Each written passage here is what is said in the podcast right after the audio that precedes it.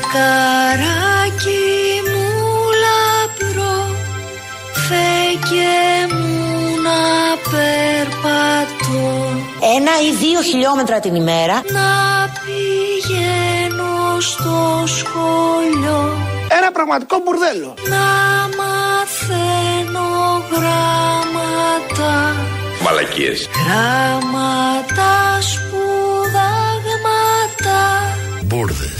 Του Θεού τα πράγματα πράγματα πράγματα Δεν θα κάνω επίκληση στον Παγκόσμιο Οργανισμό Υγείας ο οποίος λέει ότι είναι καλό και σωστό να περπατούμε όλοι 8 χιλιόμετρα τη μέρα. Δεν ξέρω αν πλέον το καταφέρνετε. Εγώ δυστυχώς δεν το καταφέρνω πλέον. Αυτό μας λέει ο Παγκόσμιος Οργανισμός Υγείας. Μακάρι να ήταν χαμηλότερο για να μπορούσαμε να κάνουμε τι και εμείς. Πρέπει να κάνουμε 8 χιλιόμετρα τη μέρα. Το λέει στην αίθουσα της Βουλής η Υφυπουργός Παιδείας, Δόμνα Μιχαηλίδου, πολύ αγαπητή εδώ της εκπομπής, γιατί όποτε μιλάει, ε, προσφέρει στην κοινωνία, στις άτρε, στην ψυχαγωγία, στον προβληματισμό μας γενικότερα για την ανθρώπινη ύπαρξη και υπόσταση. Εδώ λοιπόν, μιλώντας για θέματα παιδείας, μας είπε ότι πρέπει να περπατάμε. 8 χιλιόμετρα τη μέρα πρέπει να κάνετε, που κάθεστε όλοι εκεί και τρώτε κοψίδια και καφέδες αραχτή όλη μέρα. Πώς το είπε αυτό, Μιλούσε για κάτι σχολεία ε, που απέχουν από τους τόπους κατοικίας των παιδιών και τα παιδιά θα πρέπει να κάνουν 1,5 με 2 χιλιόμετρα τη μέρα να πάνε και άλλα τόσα να έρθουν. Και όλο αυτό δεν την ενοχλεί, το θεώρησε πολύ φυσιολογικό, δεν είναι και τίποτα σοβαρό όπως είπε. Εδώ ο Παγκόσμιος Οργανισμός μας ζητάει 8.000 μέτρα τη μέρα. Τα παιδιά θα κάνουν 4.000. Χρωστάνε και άλλες 4.000 μέτρα την μέρα. Τόσο απλά, τόσο καθαρά, τόσο στα μούτρα μας, το είπε η κυρία Μιχαηλίδου.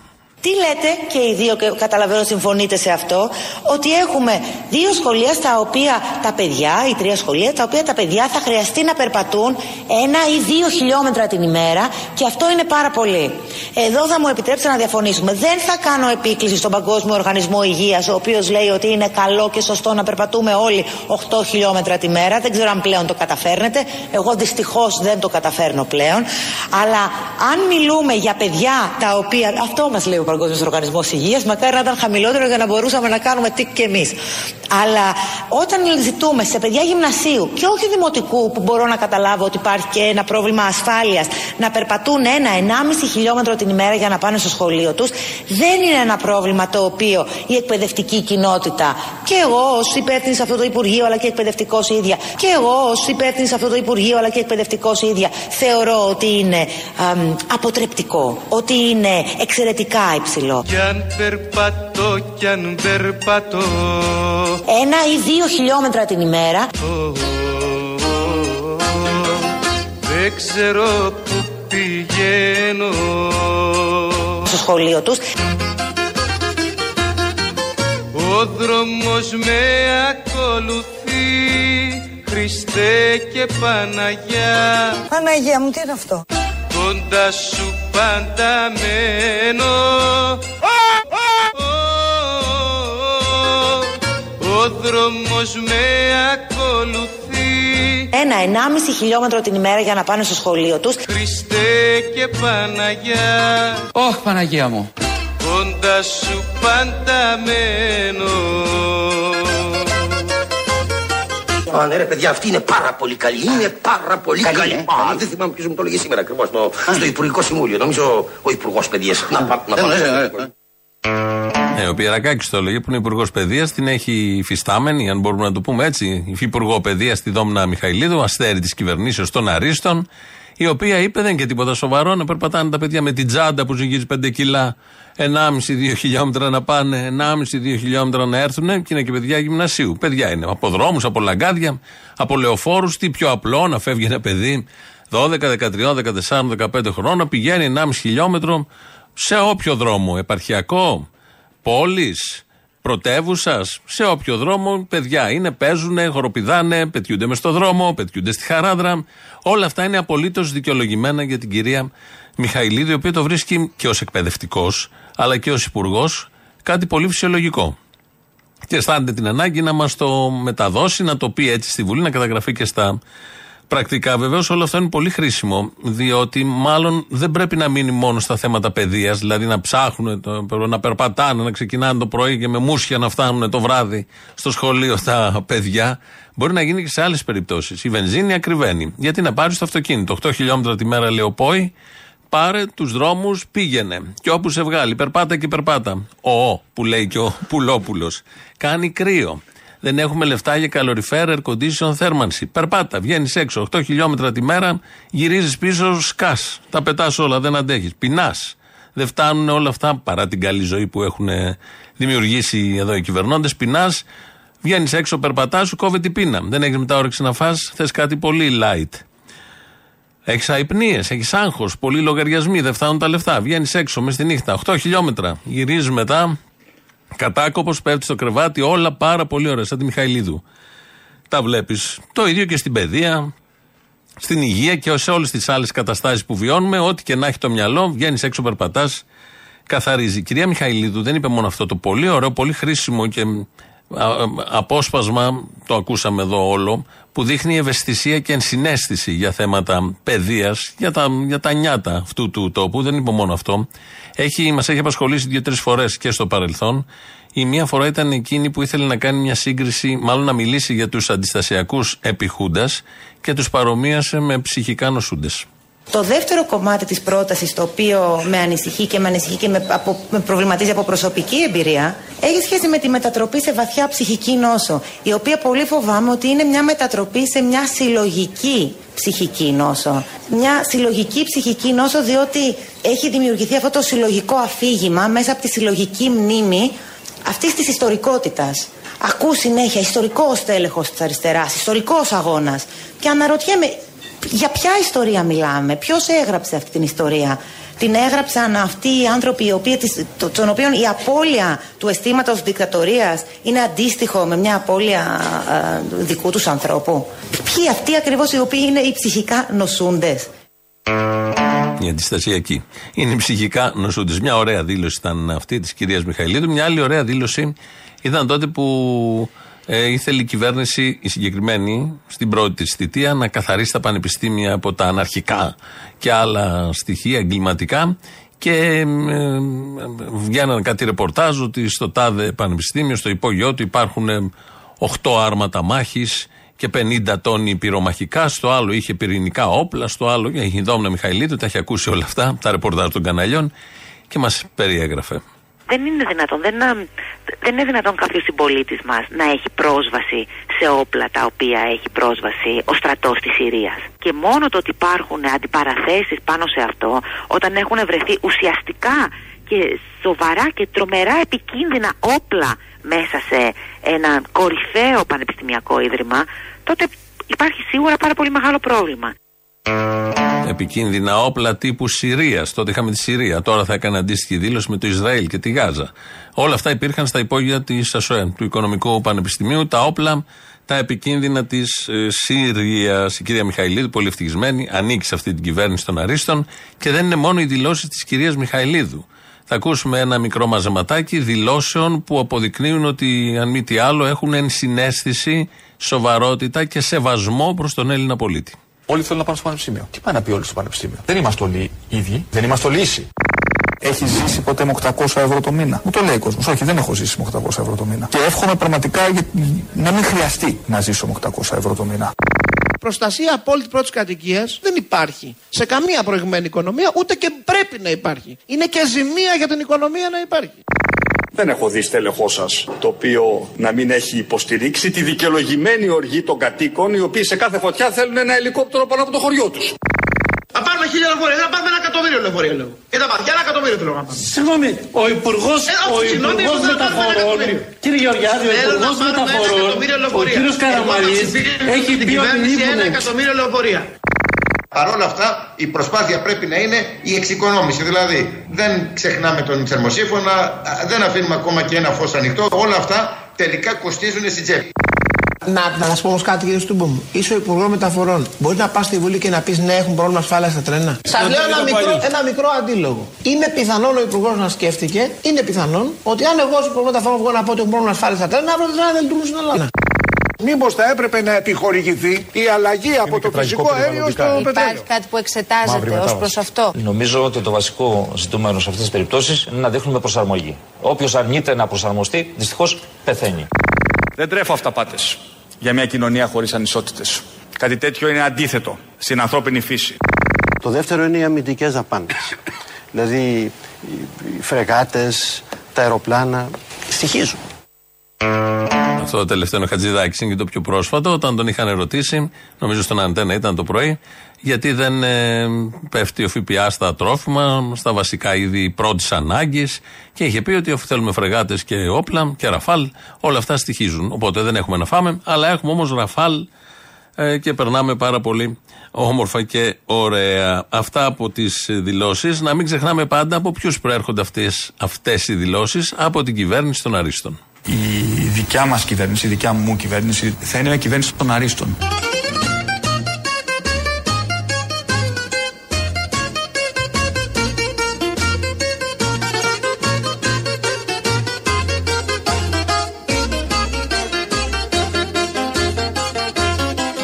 Φάρμακι μου γίνει η ζωή oh, oh, oh. Στο δρόμο που πηγαίνω Ένα ή δύο χιλιόμετρα την ημέρα. Ο πόνος με ακολουθεί. Είμαι Χριστέ και Παναγιά. Ο Χριστός, η Παναγία και όλοι οι Άγιοι μαζί. Μακριά σου αργό πεθαίνω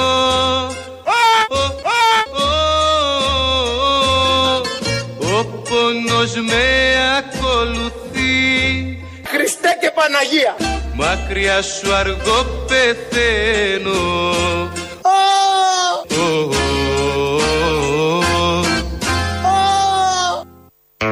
Και έτσι κλείνουμε το κεφάλαιο αυτό που άνοιξε χθες στη Βουλή η κυρία Μιχαηλίδου με τα περπατήματα και πόσο χρήσιμο είναι και πόσο έλλειμμα έχουν τα παιδιά γιατί θα περπατάνε με 1,5, 2, 3 ή 4 χιλιόμετρα τη μέρα και χρωστάνε άλλα 4 γιατί ο Παγκόσμιος Οργανισμός Υγείας έχει πει 8 χιλιόμετρα τη μέρα. Και όλοι εσείς που δεν έχετε και σχολείο στα 2 χιλιόμετρα να περπατήσετε με μια τσάντα βαριά, κάθεστε, πρέπει και εσείς έχετε μεγαλύτερο χρέος έλλειμμα περπατήματος σύμφωνα πάντα με τους παγκόσμιους οργανισμούς και αυτά που λένε οι, οι υπουργοί στη Βουλή. Γιατί το περπάτημα η κυρία Μιχαηλίδη το έχει συνδυάσει με αθλητική φορεσιά, με παπούτσια, ανάλαφρα, σε ελεύθερο χρόνο, χαλαρά, ωραία. Και το συγκρίνει με το, αυτό που θα κάνουν κάθε μέρα τα παιδιά φεύγοντας από το σπίτι το πρωί με καιρικές συνθήκες. Ό,τι να είναι, βροχές, χιόνια, κρύο, ζέστη, με την τσάντα, για να πάνε να μάθουν γράμματα του Θεού τα πράγματα που έλεγε και το φεγγαράκι που ακούσαμε. Όχι τα πράγματα της Βύση, που ακούσαμε στην αρχή. Από αυτή την εικόνα λοιπόν των παιδιών που περπατάνε μες στο κρύο, πάμε τώρα σε μια άλλη εικόνα που είναι πολύ καλύτερη. Θα καταλάβετε για ποιον λόγο. Καλημέρα. Έλα Λέβεντη καλημέρα Φώτης. Ε, στο, ί- το κράτος είναι ανύπαρκτο, στο ίδιο έργο θεατές είμαστε. φίλε. Σωστό. Πιο δυναμική αντιπολίτευση. Ο μόνος που κάνει δυνατή αντιπολίτευση είσαι εσύ. Από αύριο θα Καλημέρα. ανεβαίνω στο βήμα γυμνός στη Βουλή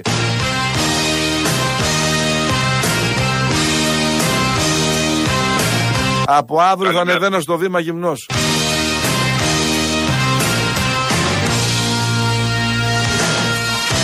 Ε, Φάτε, φάτε, φάτε. Μπούκομα, μπούκομα.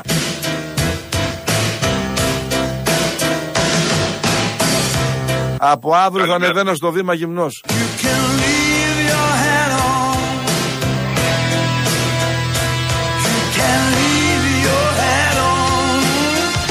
Καύλα. Διαπάσαν μαλακία. Ε, λογικό. Αυτή η εικόνα προκαλεί και τέτοιες παρενέργειες. Εδώ ο Κυριάκος Βελόπουλος, απαντώντας σε έναν ακροατή του, που του είπε αυτό το καλημέρα με τον ωραίο τρόπο, ε, υποσχέθηκε ότι από αύριο, Τετάρτη δηλαδή, θα ανεβαίνει στο βήμα της Βουλής γυμνός. Είναι η εικόνα μ, ενδιαφέρουσα. Στην καλύτερη, μια κομψή και ουδέτερη φράση είναι αυτή. Αλλάζει τελείως το πολιτικό σκηνικό, αλλάζει τελείως τις συνεδριάσεις της Βουλής. Αποκτούν το αλάτι και το πιπέρι την ένταση που χρειάζονται, που χρειάζονται ακόμη και αυτές οι συνεδριάσεις. Κάτι άλλο τώρα πέρα από αυτή την εικόνα, που είμαι σίγουρος σας άρεσε.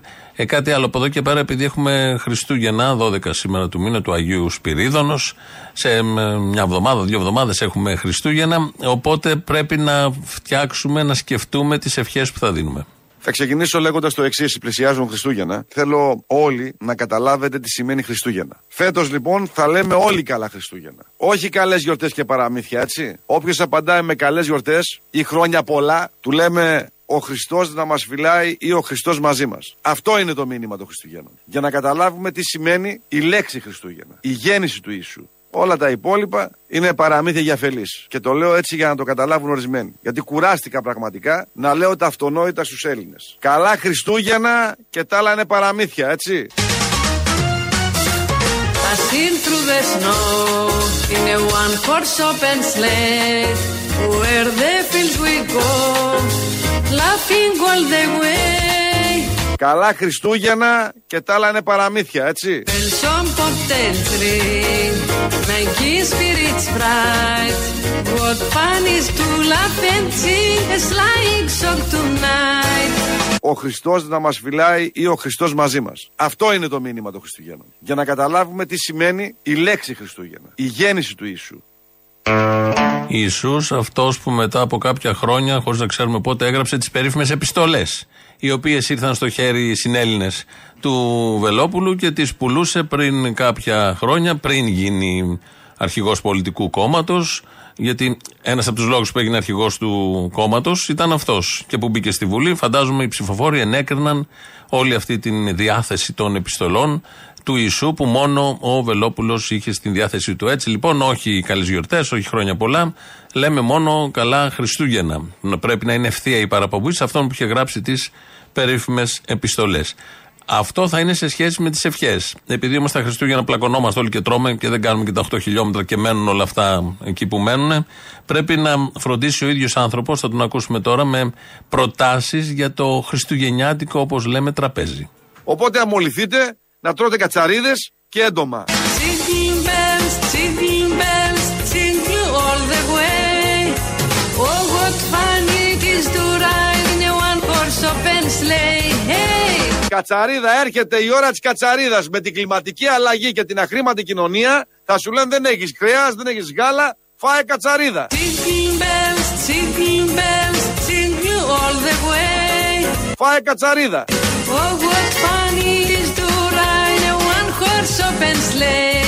Φάε κατσαρίδα. Ποιος θα πει δεν θα φάω. Αφού δεν θα έχουμε να φάμε. Κατσαρίδα θα έχουμε, δεν θα έχουμε τα υπόλοιπα να φάμε και νομίζω με την κατσαρίδα δεν χρειάζεται να κάνεις και τα 8 χιλιόμετρα. Πρέπει ο Παγκόσμιος Οργανισμός Υγείας να αναθεωρήσει λίγο τα στάνταρ προς τα κάτω. Άρα τα παιδιά θα είναι normal να περπατάνε 2 χιλιόμετρα γιατί τότε το όριο θα έχει πέσει. Γιατί με την κατσαρίδα δεν παχαίνεις. Μάλλον δεν ξέρω κιόλας, δεν έχω φάει. Υπερκατανάλωση δηλαδή κατσαρίδας. Δεν είναι σαν την γαρδούμπα. Μάλλον ε, έτσι όπω την κόβω την κατσαρίδα πρέπει να έχει πολλές πρωτενε και να μην δημιουργεί λιπαρά. Αλλά όλα αυτά θα τα δούμε γιατί εδώ ο Βελόπουλος μας κάνει προτάσεις και το πώς θα ευχόμαστε και το τι ακριβώς θα τρώμε. Είναι στη Βουλή εκεί, συζητάει ο Άδωνης. Πριν εμφανιστεί γυμνός ο Βελόπουλος, από αύριο θα γίνει αυτό.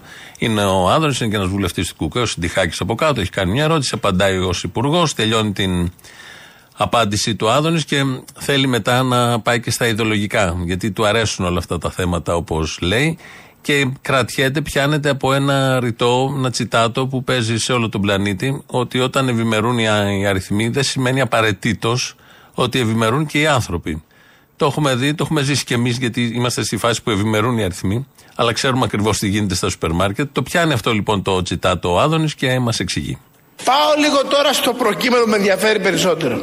Γιατί ξέρετε, εγώ με τον Κουκουέ έχω μεγάλη σχέση πάθους. Σιγά τα αίματα, καλέ. Είπα ότι, ότι εμείς, εμάς μας ενδιαφέρουν οι αριθμοί και όχι οι άνθρωποι. Και οι ανθρώπινε ανάγκε.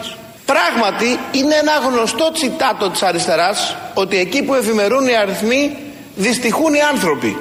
Ισχυρίζομαι ότι είναι άλλη μία ελαφριά θεώρηση των πραγμάτων για να μην πω κάποια άλλη λέξη. Διότι είναι αδύνατον να ευημερούν οι άνθρωποι, δεν ευημερούν οι αριθμοί. Τα λέει εδώ, λέει την άποψή του πολύ σωστά. Ε, να θυμίσουμε ε, το Ιράκ είναι η πέμπτη πετρελαιοπαραγωγός χώρα στον κόσμο. Εκεί οι αριθμοί ευημερούν. Οι Ιρακινοί μπαίνουν σε κάτι σαπιοκάραβα για να φύγουν από αυτή την χώρα που ευημερούν οι αριθμοί για να έρθουν αλλού. Να πάνε αλλού. Η Νιγηρία είναι η δέκατη πετρελαιοπαραγωγός χώρα στον κόσμο. Οι Νιγηριανοί πουλάνε συντή στην Ομόνια. Όμως. Θέλω να πω, ωραίοι αριθμοί, αλλά κάποια σχέση έχουν και με τους ανθρώπους. Δεν σημαίνει ότι όταν ευημερούν οι αριθμοί, πάντα οι άνθρωποι ζουν πολύ καλά. Αναφέρθηκε και σε ένα παράδειγμα σχετικά με την ανεργία. Οι αριθμοί στην οικονομία απηχούν στις πραγματικές ζωές των πραγματικών ανθρώπων. Ότι αν- όταν η ανεργία πάει στο 9,6 από το 18, δεν είναι ένας αριθμός. Είναι 420.000 άνθρωποι που δεν είχαν δουλειά και βρήκανε. Λέω ένα παράδειγμα αριθμού. Ναι, παράδειγμα, ωραίο παράδειγμα. Όμως, όμως, έχει σημασία τι ακριβώς δουλειές είναι αυτές, πόσο παίρνουν οι άνθρωποι εκεί, πόσο δεν παίρνουν οι άνθρωποι εκεί, σε τι συνθήκες δουλεύουν, τι παροχές έχουν, αν αξίζει το 2023 να δουλεύεις 10-15 ώρες τη μέρα για να παίρνεις 6-7 εκατοστάρικα, ε, αν αξίζει να μην παίρνεις υπερορίες, μόνο αν έχεις ελιές, όπως έλεγε παλιά ο Χατζηδάκης. Όλα αυτά έχουν μια σημασία. Και το γενικό πλαίσιο πάνω στο οποίο πατάνε αυτού του τύπου τα παραδείγματα, τα ε, δικολαβίστικα κάπως, είναι ότι φτάνουν, αξίζει τον κόπο, αξίζει σε έναν άνθρωπο σήμερα, κυρίως νέο, ε, τα 700, 800, ακόμη και 1000 ευρώ. Του ικανοποιούν ποιες ανάγκες, πού μπορεί να τον πάνε αυτά τα λεφτά. Μπορούν να του δημιουργήσουν τις προποθέσει να έχει μια αξιοπρεπή ζωή. Και τα 1200 ευρώ θα βάλω ακόμη εγώ. Είναι αρκετά όλα αυτά για να ζήσει αξιοπρεπώς, να μην έχει άγχος για το αύριο, να ονειρευτεί, να πάει ένα ταξίδι, να ασχοληθεί λίγο με τον πολιτισμό, κάτι παραπέρα. Αν μπουν και παιδιά στην παρέα, αν μπουν και γυναίκες και σπίτια, δεν φτάνει για τίποτα όλο αυτό. Οπότε, όντως, οι αριθμοί ευημερούν, έχει δίκιο και ειδικά στην Ελλάδα τα τελευταία χρόνια με τα μαγειρέματα που γίνονται οι αριθμοί ευημερούν. Οι άνθρωποι όμως δεν ευημερούν. Το ακριβώς αντίθετο συμβαίνει και χρόνο με το χρόνο το νιώθουμε όλοι, το βλέπουμε όλοι. Τα πράγματα πάνε χειρότερα. Είχε, για να κλείσουμε και αυτή την ενότητα, έκανε και μια ε, αναφορά στην ε, Σοβιετική Ένωση. Δίδυ χρημάτων ο άνδρες Αθηναίοι και άνευ τούτων ουδέν έστι γενέστε των δεόντων. Προσέξτε, των δεόντων. Δεχόμαστε λοιπόν απολύτως ότι οι άνθρωποι έχουν ανάγκες. Μπράβο. Δεχόμαστε απολύτως ότι όλα αυτά είναι απολύτως δέοντα. Μπράβο. Αλλά προσέξτε, για να μην κατάρρυσμα κι εμείς όπως η Σοβιετική Ένωση, γιατί εμείς είχαμε την ευτυχία και τη χαρά να είμαστε μέλη της Ευρωπαϊκής Ενώσεως και να χροκοπήσαμε και μας όσαν Ευρωπαίοι. Τι χαρά, όλα είναι ωραία, η πιο καλή παρέα, εγώ τη χαρά. Γιατί εμείς είχαμε την ευτυχία και τη χαρά Τι χαρά, τα δικά σου χέρια μου πέραν καλοκαίρια μου δώσαν τερά. η Σοβιετική Ένωση ήταν μόνη της χαιρέτησε. Και ο τελευταίο της πρόεδρος έκανε διαφήμιση για π***ζες. Τι χαρά, τα δικά σου χέρια μου πέραν Με ένα κουνουπίδι μαζί με μια κυρία μισό-μισό. μου δώσαν τερά. Οι αριθμοί στην οικονομία απηχούν στις πραγματικές ζωές των πραγματικών ανθρώπων. Θα μου επιτρέψετε να πω ότι αυτά είναι μπουρδες.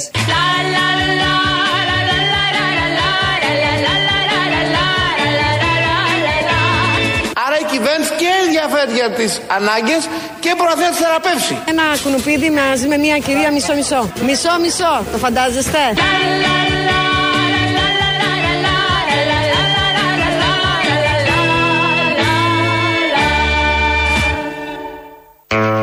Πολύ χαρά. Πολύ χαρά. Ήμασταν τυχεροί, δεν ήμασταν άτυχοι όπως η Σοβιετική Ένωση που ήταν μόνη της και χαιρέτησε τον κόσμο. Και ο Γκορμπατσόφ έκανε μετά τη διαφήμιση τη γνωστή, έκανε και δεύτερη διαφήμιση μετά με τις τσάντες. Και εμείς εδώ είμαστε τυχεροί γιατί μας έσωσε η Ευρωπαϊκή Ένωση και άρα ευημερούν οι αριθμοί και άρα οι άνθρωποι, αν δεν ευημερείτε, εσείς φταίτε. Δείτε το αλλιώς, δείτε τους αριθμούς, αντιγράψτε τους αριθμούς. Γιατί να ευημερούν αυτοί και εσείς να μην μπορείτε να ευημερήσετε. Κάτι δεν πάει καλά με εσά. Γενικώς αυτό ισχύει και ειδικώς εδώ με τους αριθμούς. Ένας αριθμός χρήσιμος είναι το 2.11.10.80.880. Αυτός που είναι πίσω από αυτή την τηλεφωνική γραμμή. Ευημερεί πάρα πολύ όταν σας ακούει να λέτε αυτά που λέτε. Κυρίως του αρέσουν οι γκρίνιες. Τρελαίνεται για αυτά, παράπονα, βρυσίδια και διάφορα τέτοια. Είναι λίγο μερακλής, όπως έχετε καταλάβει. Η ηλεκτρονική διεύθυνση είναι η radio.parapolitica.gr. Το mail δηλαδή, το βλέπω εγώ αυτή την- εδώ την ώρα μπροστά στην οθόνη. Ο Δημήτρης Κύρκος ρυθμίζει τον ήχο. Θα πάμε να ακούσουμε πρώτο μέρος λαού, κολλάμε και πρώτες διαφημίσεις.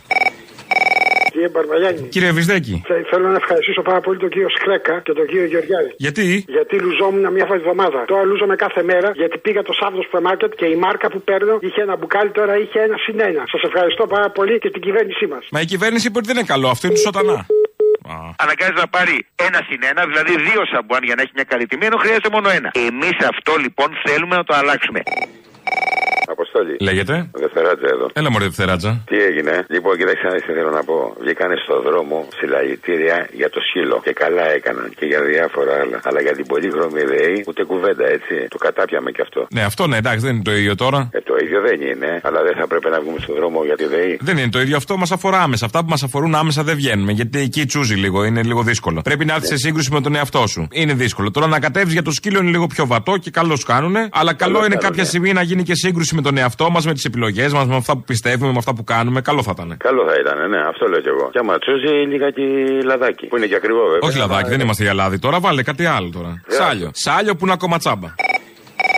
Έλα, Αποστολή. Έλα. Λοιπόν, μια ενημέρωση για το λαό. Την Κυριακή που μας έρχεται 10 με 7 στο Εργατικό Κέντρο Αθηνών και στο Εργατικό Κέντρο Πειραιά γίνονται εκλογές των ιδιωτικών εκπαιδευτικών Αττική. Η συμμετοχή είναι αυτονόητη. Ο μόνος τρόπος γιατί η βαρβαρότητα που ζούμε εμείς δεν υπάρχει. Εμείς δουλεύουμε 10 μήνες το χρόνο, είμαστε 2 μήνες άνεργοι. Δουλεύουμε στο σπίτι τις διπλάσιες ώρες από ό,τι δουλεύουμε στην τάξη τέλος πάντων με προετοιμασία διαγωνισμάτων κτλ. Οι οποίες είναι απλήρωτες. Οπότε είναι αυτονόητη η παρουσία μας και η μαζικοποίηση του σωματείου. Πας και διεκδικήσουμε κάτι λίγο πιο ανθρώπινο. Άντε να δούμε. Ξαναλέω Κυριακή 10 με 7 Εργατικό Κέντρο Αθηνών, 3 Σεπτεμβρίου 48Β και στο Εργατικό Κέντρο Πειραιά. Άντε να ανοίξει κανένα μυαλό επίσης επιτέλους. Κι όμως στις προηγούμενες εκλογές εμφανίστηκε κοπέλα η οποία το έχει ακούσει από εμάς στην Ελληνοφρένεια που το είχαμε πει και δεν το έχει ακούσει αλλού πουθενά. Εμφανίστηκε και ψήφισε.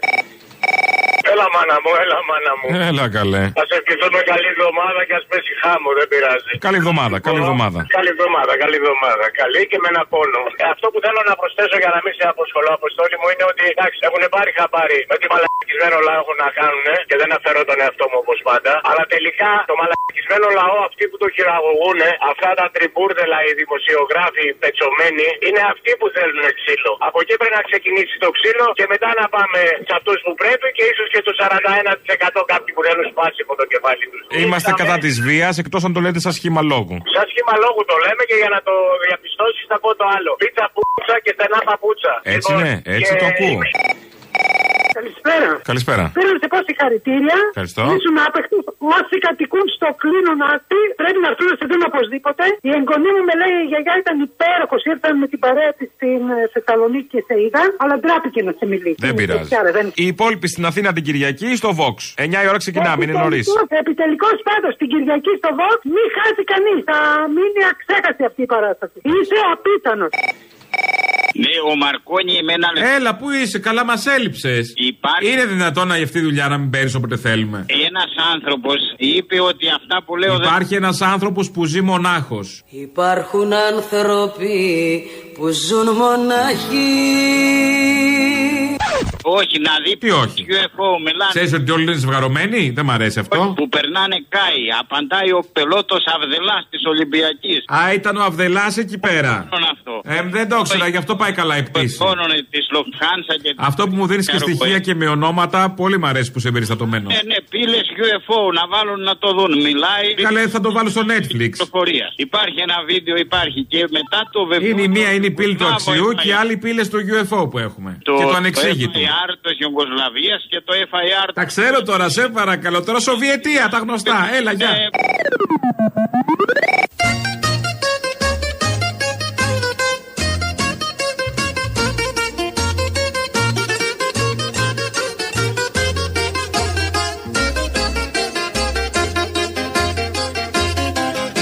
Αλλά όταν ζητούμε σε παιδιά γυμνασίου και όχι δημοτικού που μπορώ να καταλάβω ότι υπάρχει και ένα πρόβλημα ασφάλειας να περπατούν ένα-ενάμιση χιλιόμετρο την ημέρα για να πάνε στο σχολείο τους δεν είναι ένα πρόβλημα το οποίο η εκπαιδευτική κοινότητα και εγώ ως υπεύθυνη σε αυτό το Υπουργείο αλλά και εκπαιδευτικός ίδια και εγώ ως υπεύθυνη σε αυτό το Υπουργείο αλλά και εκπαιδευτικός ίδια θεωρώ ότι είναι αμ, αποτρεπτικό, ότι είναι εξαιρετικά υψηλό. Α, ναι, ρε παιδιά, αυτή είναι πάρα πολύ καλή. Είναι πάρα πολύ καλή. Καλή, ε, Α, καλή. δεν θυμάμαι ποιος μου το έλεγε σήμερα ακριβώς στο, στο Υπουργικό Συμβούλιο. Νομίζω ο Υπουργός Παιδεία. Να, πά- να πάμε.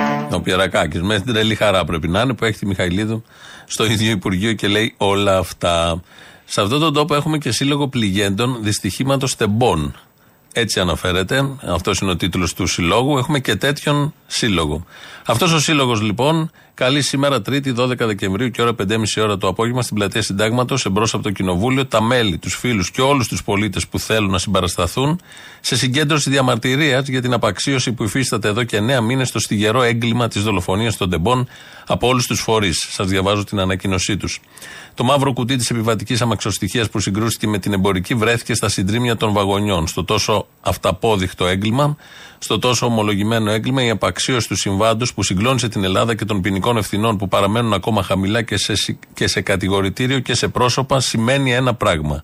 Συγκάλυψη. Σήμερα λοιπόν το απόγευμα έχει συγκέντρωση. Όποιος θέλει πηγαίνει να κάνει και τα 8 χιλιόμετρα που θέλει η Δόμνα Μιχαηλίδου και ο Παγκόσμιος Οργανισμός.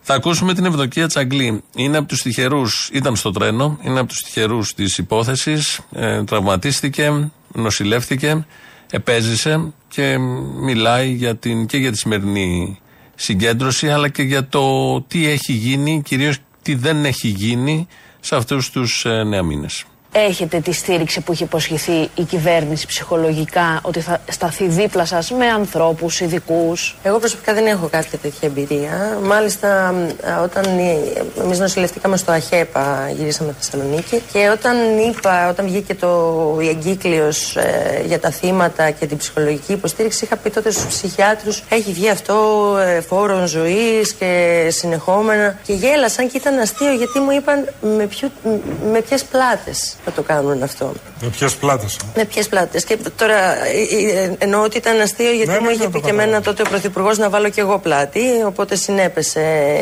η άτυχη σε αυτή η ατάκα. Και το, το πρόβλημα είναι ότι αντί να θεραπευόμαστε και να, να προσπαθούμε να θρυνούν οι άνθρωποι ήρεμα και να έχουν τουλάχιστον χώρο και χρόνο να θρυνήσουν, πρέπει να κυνηγάμε τη δικαιοσύνη.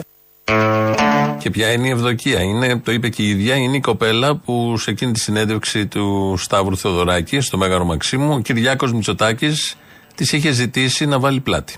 Θέλω να δώσω προτεραιότητα σε κάποια ερωτήματα που μου στείλανε παιδιά που ήταν στο τρένο. Ευδοκία Τσαγκλή, σύμβουλος επικοινωνίας, ήταν στο τρένο. Αν ήμουν κόρη σας, κύριε Πρωθυπουργέ, και μετά από αυτό που έπαθα, σας έλεγα πως φοβάμαι και θέλω να αλλάξω χώρα, τι θα με συμβουλεύατε; Θα έλεγα στην Ευδοκία η οποία έχει ηλικία από ό,τι κατάλαβα λίγο μεγαλύτερη από την ε, μεγαλύτερη μου κόρη ότι έχει κάθε λόγο να είναι θυμωμένη, να φοβάται, να ανησυχεί. Δεν γίνεται σήμερα ένα νέο παιδί να μπαίνει στο τρένο και να αισθάνεται ότι μπορεί να του συμβεί κάτι τόσο τραγικό. Θα της ε, έλεγα όμως ότι πρέπει τελικά να επιμείνει να βάλει και αυτή πλάτη. Πρέπει τελικά να επιμείνει να βάλει και αυτή πλάτη. Από εκεί ξεκίνησε όλη αυτή η ιστορία και φάνηκε από αυτές τις δηλώσεις και κανένα δυο ακόμα λίγο πιο πριν ε, που τα ρίχναν όλα στο σταθμάρχη ότι μόνο αυτός και κανένας άλλος δεν φταίει, όλα λειτουργήσαν άψογα. Καταλάβαμε πώς ε, η ελληνική πολιτεία θα αντιμετωπίσει αυτό το θέμα. Ξέρουμε δηλαδή, ξέραμε και πώς είχε χειριστεί και είχε αντιμετωπίσει ανάλογα θέματα η ελληνική πολιτεία και στο παρελθόν. ίδιος είναι ο τρόπος, δεν αλλάζει τίποτα. Συγκάλυψη, συγκάλυψη ε, αποποίηση ευθυνών, κουκούλωμα ευθυνών, ενοχοποίηση κατώτερων στελεχών και με ένα γενικό νέφος, μια σκόνη για να καλυφθεί ό,τι μπορεί να καλυφθεί. Οι άνθρωποι επιμένουν και πολύ καλά κάνουν. Να ακούσουμε άλλο ένα απόσπασμα της Ευδοκίας που εκλήθη από τότε να βάλει πλάτη. Και η διαμαρτυρία είναι πολύ άσχημο που πρέπει να κάνουμε αυτή τη διαμαρτυρία. Έχει σήμερα. αποδοθεί δικαιοσύνη για σένα. Ένα κομμάτι έστω δικαιοσύνης έχει αποδοθεί. Ποια δικαιοσύνη; Τώρα σε δύο εβδομάδες θα κλείσουμε δέκα μήνες και είναι ε, προφυλακισμένοι μόνο ο σταθμάρχης και ο επιθεωρητής. Ένας επιθεωρητής. Ε, Πού θα- πρέπει να φτάσει η απόδοση αυτή; μέχρι όσο πιο μακριά γίνεται και υπάρχουν, ξέρετε, η πολιτική δεν είναι μόνο προνόμια και ε, πώς να το πω, Ναι, στα, εξουσία. στα- στα καλά Έτσι, ναι. είμαστε εμείς. Γραφιάρες και τα λοιπά. Η πολιτική Μην είναι ανησυχείτε. κατά βάση ευθύνη. Εδώ θα μπορούσαμε να βάλουμε ένα γέλιο που βάζουμε συνέχεια από τη Σπεράζα Βρανάη, από τον Σπύρο Καλογύρου. Όταν καλά λέει βέβαια η κοπέλα ότι αυτό είναι η πολιτική, αλλά σε αυτόν τον τόπο δεν είναι αυτό η πολιτική, είναι όλα τα υπόλοιπα. Το ξέρουμε, έχουμε εμπειρία βιωματική πια και η ίδια το ξέρει, το ξέρω ότι το ξέρει, απλά αναφέρεται στο θεωρητικό πάντα πλαίσιο. Λαός τώρα μέρος δεύτερον. Έλα, Τόλι. Έλα. Λοιπόν, άκου, φέρνω για να τσεκάρω αν κρυφά ακούει ένα φιλαράκο με ελληνοφρένεια, ο οποίος είναι βαρύς κουκουεντής και ακούει μόνο 902 μου λέει, αλλά εγώ το ξέρω ότι την κρυφοκάνει όταν δουλεύει. Λοιπόν, και θέλω να του πω ότι στο σαλόνι 23 φέρει αυτός, του έχω φτιάξει την αφίσα και έχει και μια έκπληξη. Αυτό τίποτα άλλο. Είναι μήνυμα μυστήριο. Τι είναι, παιδιά, γκομενικά θα κάνετε μέσω της εκπομπής; δεν Τι θα γίναμε, κάνουμε, μην τα πάνια το κάναμε εδώ μέσα; Από όπου μπορώ να μην καρφώνομαι γιατί η γυναίκα του είναι και κουμπάρα μου και έχω προβλήματα τώρα. Κατάλαβες. Α, είναι η φάση ο κουμπάρος στον κουμπάρο. Ο κουμπάρο στον κουμπάρο. Αυτό Το ακριβώς πιάσα. το πώ το είπε. Οκ. Λοιπόν, Άμα εσεί περνάτε καλά, εμένα περισσεύει. Ρε κάπου σε πιάσαμε την πρώτη. Έλα ρε μαναράκι, πού είσαι εσύ; Ο γυμναστηριακό είμαι. Ναι, μωρέ, λες και δεν ξέρω ποιος μαλάκας είσαι. Ε, το ξέρω, το ξέρω, αλλά απλά θέλω να το λέω για να ξέρει ο κόσμος τι παίζει, ρε φίλε. Μμ. Λοιπόν, άκου, εγώ έχω να δώσω μήνυμα στους νέους και στις νέες. Άμα θες, βγάλε με, άμα θες, γράψε με στα αρχίδια. σου. Άκου, φιλαράκι, επειδή και εγώ υπήρξα οργισμένο παλικάρι στα 16 και ψάχναμε να ξεσπάσουμε και πλακώσουμε. Ήσουν οργισμένο νιάτο που λέμε; Ε, όλοι στα 16, άμα είσαι φτωχός, φίλε. Και μαλάκας βολεμένος σε ποια ηλικία έγινες; Δεν βολεύτηκα, βρε μαλάκα. Ποτέ μια ζωή δούλευα αυτά. αυτά Α, λέω, λέω. Τι βολεμένος. Ποιος είναι βολεμένος, βρε μαλάκα. 13 χρονών δούλευα οικοδομή ντενεκέ. Ποιε είναι ο ντενεκές, μαλάκα στην οικοδομή, εσύ. Το ξέρω, τον ακούω κάθε φορά που με παίρνεις. Άντε γαμίσου ρε μαλάκα. Άκου λοιπόν, επειδή ο νέος τον καταλαβαίνω απόλυτα, γιατί εμείς είχαμε την καλή τύχη, εγώ τουλάχιστον, και ξεσπάγαμε. Είχα πάει στην πυγμαχία, μετά πήγα να πούμε στη, με τις μηχανές. Ποια πυγμαχία, Μωρή Σουλάρα. Ναι, βρε μαλάκα, πιτσιρικά σου λέω τώρα στα 16-17 εκεί ξεσπάγαμε. Γι' αυτό έχω να δώσω ένα μήνυμα. Μπορεί να σώσω κάποιον που ξέρεις. Ρε παιδιά, πηγαίνετε σε έναν όμιλο αθλητικό, γραφτείτε και μάλιστα αφού γουστάρετε να πλακώνεστε, εγώ η καλύτερη σας θα ξέρετε θα είναι το kickboxing. Πυγμαχία kickboxing. Πηγαίνετε εκεί πέρα και μπορεί να βγάλουμε κανένα ωραίο ταλέντο, φίλε. Από εκεί που βλέπεις τώρα τον άλλο τρελαμένο, να γίνει κανένας πρωταθλητής και να λένε κοίτα ρε μαλάκα. Εμένα εγώ είχα ακούσει το γυμναστηριακό κάποτε και πήγα και γράφτηκα και έγινα μετά να πούμε πρωταθλητή ότι σκατανάνε. Πάντως είναι μια μεγάλη διέξοδο, φίλε, για το νέο να μπλέξει με τη γυμναστική. Μην το κοροϊδέψεις, μαλάκα καθόλου. Εσύ μπορεί να είσαι επιλάφα, αλλά είμαι σίγουρος ότι κάποια στιγμή στη ζωή σου έκανες γυμναστική. Έστω. Δεν κατάλαβα, δεν κατάλαβα την αιχμή. Γιατί πιλάφα. Όχι, είμαι και τώρα, είμαι γυμναστηριακός. Αφού μωρή με κράζεις, γι' αυτό. Επειδή με κράζεις, λέω μαλάκα δεν έχει κάνει γυμναστική, αλλά. Εγώ κάνω άλλο. Κάνω γιόγκα, κάνω πιλάτες, κάνω aerial yoga, κάνω τέτοια. Μορισούλα και όλα αυτά. Άκου, οτιδήποτε κάνει το κορμί να υδρώνει μαλάκα από το γυμναστηριακό, αυτό να το ξέρεις. Είναι καλό και το σεξ είναι γυμναστική και το. Ε, μην το παρακάνουμε όμως, μην το παρακάνουμε. Ένα μέτρο, ε. Δηλαδή, είπαμε να κάνουμε λίγη γυμναστική, μην βάζεις και το σεξ τώρα μέσα. Άμα είναι να, ε, να πιαστούμε, είναι χέστο, άστο. Όχι, είναι κάμπλα, φίλε, να πούμε. Γιατί και γυμνάζεσαι και αεροβική κάνεις και ζόρι να πούμε στα χέρια, στα πόδια, στον κόλλο βάζει. Μια χαρά. Σ' αρέσουν τα ζόρια, μωράκι; Ε, τι ρε μαλάκα, χωρίς ζόρι το σεξ αξίζει. Άμα δεν είναι, τι να είναι να πούμε, το ιεραποστολικό, δεν γαμιέσαι. Λοιπόν, μαλάκα, βγάλε με και μπορεί κάποιον να το σώσουμε. Εγώ στο λέω. Φιλιά. Hello, my friend. Hello, friend. Are you Mr. Apple Charlie? I am από Τσόλης, είναι από Τσόλια Μπαντ. Επιτελικός πάντω αυτή την Κυριακή στο Vox.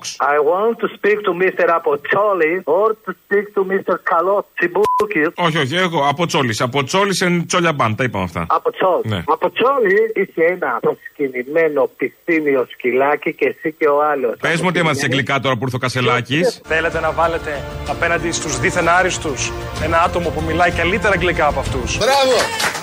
Πες μου ότι έμαθες μπήκες να κάνεις το lower. Δεν μιλάτε καθόλου γι' αυτό. Πες μου ότι μπήκες να κάνεις το lower τώρα που ήρθε ο Κασελάκη για να καταλαβαίνεστε.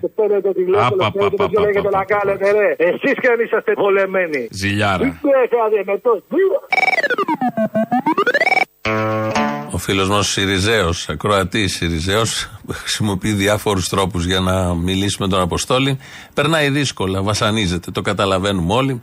Τη συμπαράστασή μας, τη συμπόνια μας. Περνάει δύσκολα εδώ και καιρό. Όχι τώρα που έφυγε ο Τσίπρας, ο μεγάλος ηγέτης και έχει έρθει ο Κασελάκης, αλλά και όταν ήταν ο Τσίπρας, Πάντα έπαιρνε εδώ, έβριζε, τσακωνόταν, συγχυζόταν, που και που ήταν έτσι καλός. Δεν μπορεί να το ελέγξει, το καταλαβαίνουμε όλοι. Γι' αυτό και με την αμέριστη συμπάθειά μας ε, καταλαβαίνουμε τι περνάει. Συνήθως όλα αυτά κάποια στιγμή έχουν ένα τέλος. Σε μια δίνηση τον ρουφάει προς τα κάτω όλο αυτό και τον εμποδίζει να σκεφτεί γόνιμα και δημιουργικά. Να το διασκεδάσει, γιατί προσφέρεται και ο τωρινός ΣΥΡΙΖΑ και ο προηγούμενος για διασκέδαση. Και κυρίως ο επόμενος ΣΥΡΙΖΑ, γιατί όλο αυτό στις ευρωεκλογές λύγει.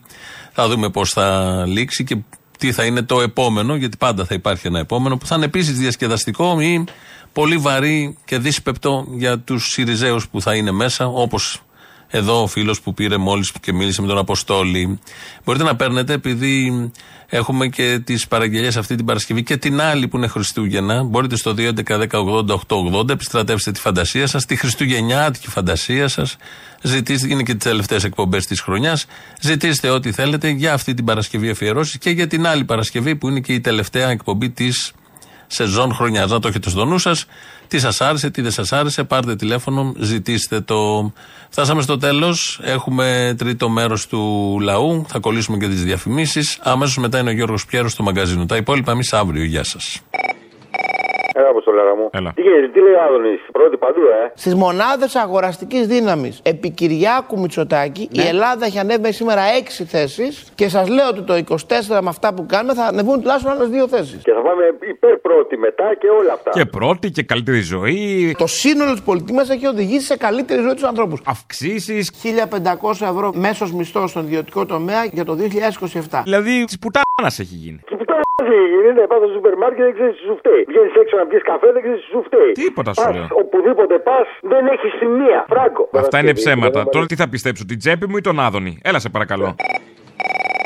Έλα, Αποστολή. Έλα. Λοιπόν, μπράβο ρε στους μπάτσους που συνέλαβαν το παιδί που το βρήκαν αμέσως. Τρομερή ε, αποτελεσματικότητα της αστυνομίας. Συγχαρητήρια. Μακάρι να είχαν δείξει και την ίδια ευαισθησία και για τους δολοφόνους του Καραϊβάτ και για τους δολοφόνους του Μιχάλη. Ναι, εκεί δεν ήταν τόσο εύκολο ούτε τόσο άμεσο. Δεν πειράζει τώρα, εντάξει. Καταλαβαίνεις και στο κάνουν ευτυχώς ευκρινές πώς ασχολούνται όταν πρόκειται για δικό τους. Μπράβο, ακριβώς. Και πώς δεν ασχολούνται όταν πρόκειται για άλλον. Και κυρίως όταν πρόκειται για κάποιον που φτύνει το σύστημα. Μπράβο, ναι. Να σου πω κάτι, αυτά τα σκουπίδια, αυτά τα καθήκια, τους κολοκροάτες που τους ελευθερώνουν 30-30 τώρα και ανεβαίνουν πάνω και τους περιμένουν τα άλλα τα ναζίδια πάνω με καπνογόνα. Τις είδες φωτογραφίες. Τις είδα, τις είδα. Πόσο προσβολή είναι αυτό για τον Μιχάλη και για την οικογένειά του και για όλους τους φίλους του; Σου λέω έχω σαλτάρει με αυτό. Και ειδικά οι τόπιοι συνεργάτες τους που δηλώνουν και αντιφασίστες και ότι ήταν οπαδικό. Με ναζίδες συνεργάζεσαι σε καμία περίπτωση για καμία ομάδα και για τίποτα. Αυτή είναι η άποψή μου. Θα άλλαζα ομάδα εγώ. Έλα, πάλι σε πιάσα. Χαίρετε. Καλώς μας ήρθες, ρε. Από πού; Ε, από τις παραστάσεις, ρε. Ε, εντάξει. Κύρα Βαία. Εγώ δεν πίνω τσίπρο, κύριε Βαρία. Δεν είμαι πρώτη. Στο Τύρναβο έχουμε κομμουνιστή δήμαρχο, ρε. Πα, πα, πα, πα, πα, πα, πα. Ρε φέρε ούζο ρε του Τυρνάβου ρε. Λοιπόν και για τα κιλοτάκια της ΔΕΗ. Ε, βέβαια εσύ μας έδειχνες τα κιλοτάκια της ελληνοφρένειας. Τώρα βλέπουμε και τα κιλοτάκια της ΔΕΗ. Τι κατάντια.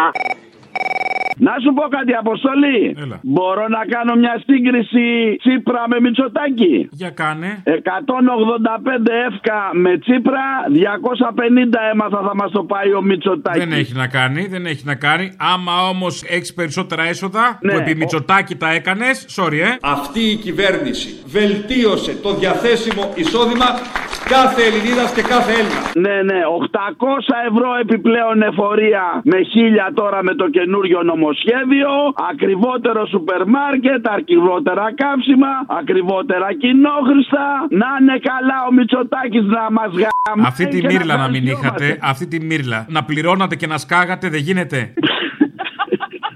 Ακούει και η κόρη μου η μεγάλη πίσω ότι δεν το κατάλαβα αυτό. Ρε φίλε να πληρώνουμε. Μπορείς να πληρώνεις και να μην σκάσουμε. παραπονιέσαι, αγάπη μου γλυκιά. Μην μας σκοτήσει τα ρε, αρχίδια. Αυτό είναι το θέμα. Εμεί- εμείς είμαστε Πλήρωνες του σκέτο, Πασόκ. χωρίς παραπέρα. Ρε μαλάκα, είμαστε του Πασόκ. Εμείς πηγαίναμε στα μπουζούκια, δίναμε λεφτά και του λέγαμε του σερβιτόρου φτιάξε μας. Έχουμε μάθει να πληρώνουμε για να μας φτιάχνει. Όχι να πληρώνουμε για να μας πηδάνε. Δεν το καταλαβαίνεις. Τι να σου πω τώρα, όλο προβλήματα. Ε, μα ε, του έλεγες του μέτρ πάρε και εδώ και φτιάξε με σε παρακαλώ το τραπεζάκι κάτω μου ωραία. Τώρα και έρχεται ο άλλος τα και σε αυτόν κιόλας.